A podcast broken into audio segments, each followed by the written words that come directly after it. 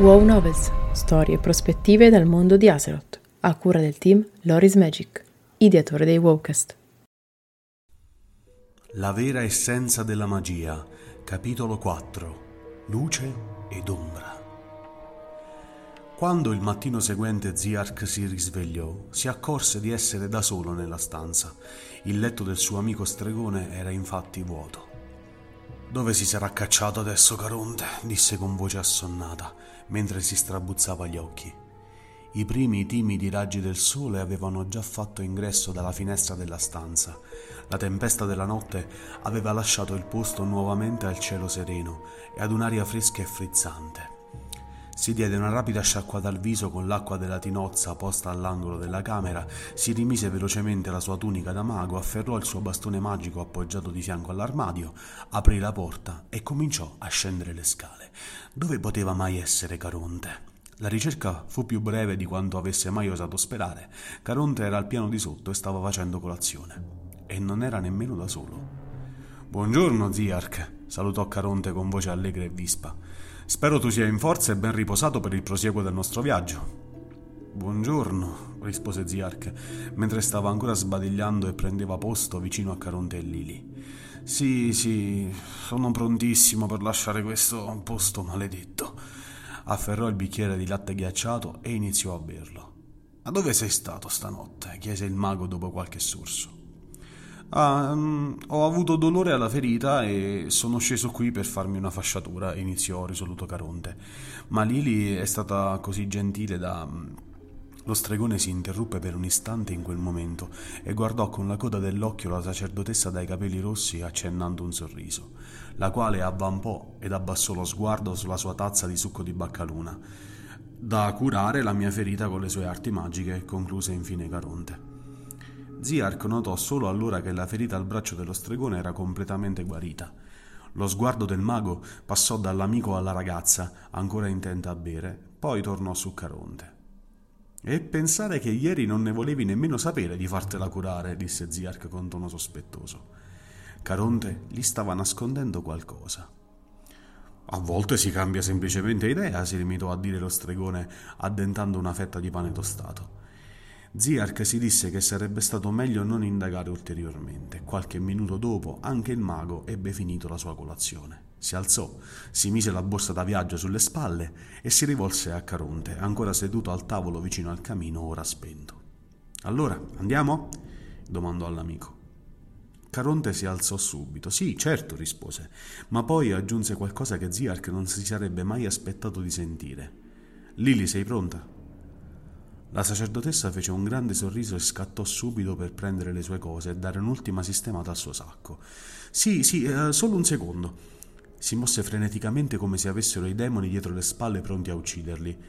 Il mago guardò lo stregone con uno sguardo quanto mai interrogativo. Viene con noi? La risposta di Caronte fu così naturale che sembrò dire una cosa ovvia, già decisa da tempo. Sì, lei va ad Hammerfall e Southshore è sulla stessa strada, perché non dovremmo accompagnarla?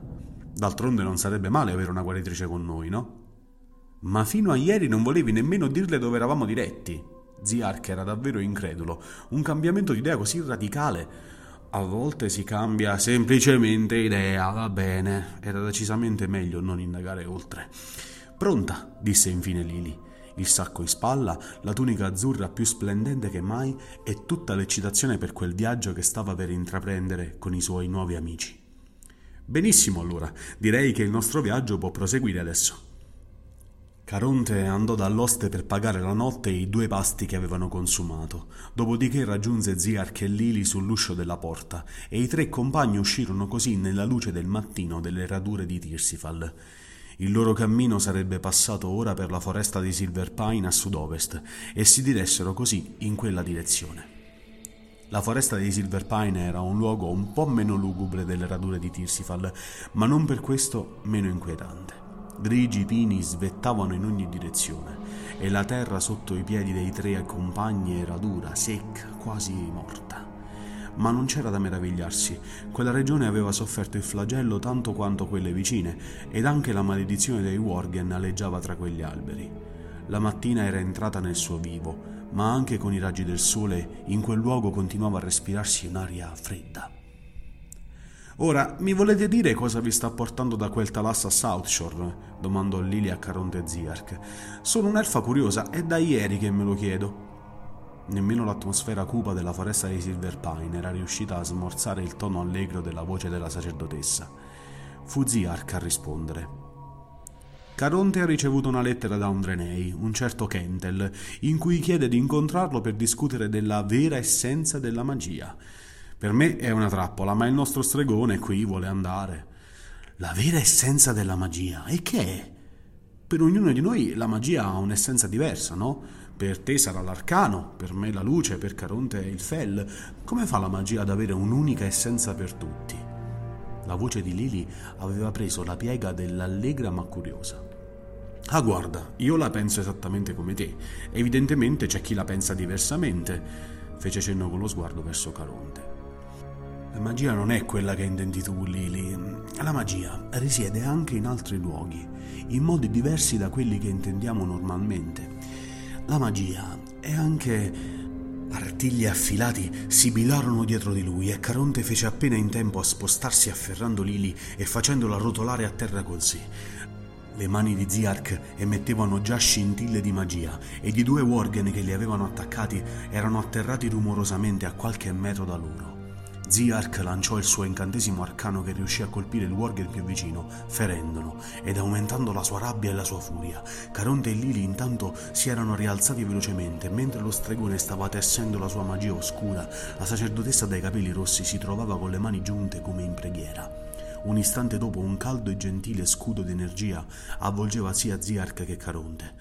Questo scudo di luce attenuerà i colpi che riceverete, disse Lili. La sua voce era ora decisa e perentoria, l'allegria e la fanciullezza di prima si erano del tutto dissolte.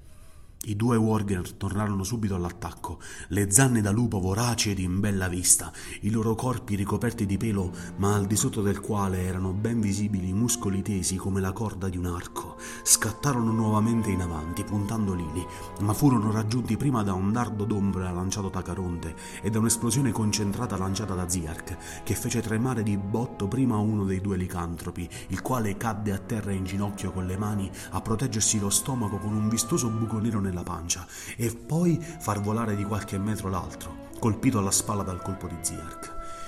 I due ringhiarono ed imprecarono, ma prima che potessero tornare nuovamente alla carica, i loro corpi presero fuoco, colpiti nuovamente dalla magia demoniaca di Caronte e da quella del fuoco di Ziark. Con un po' d'affanno, i tre compagni si avvicinarono ai cadaveri. Mi sa che non sarà affatto una traversata tranquilla, disse Ziark, guardando lo sguardo riverso di un licantropo. Grazie per l'ascolto! Trovi un nuovo episodio ogni martedì e un nuovo Wallcast ogni giovedì su tutte le piattaforme streaming. Ti aspettiamo su YouTube per un nuovo video ogni mercoledì e venerdì. Se ti piace il nostro lavoro e vuoi supportarci gratuitamente, basta un clic. Seguici sui social, su Telegram e vieni a trovarci su www.lorismagic.it. Alla prossima!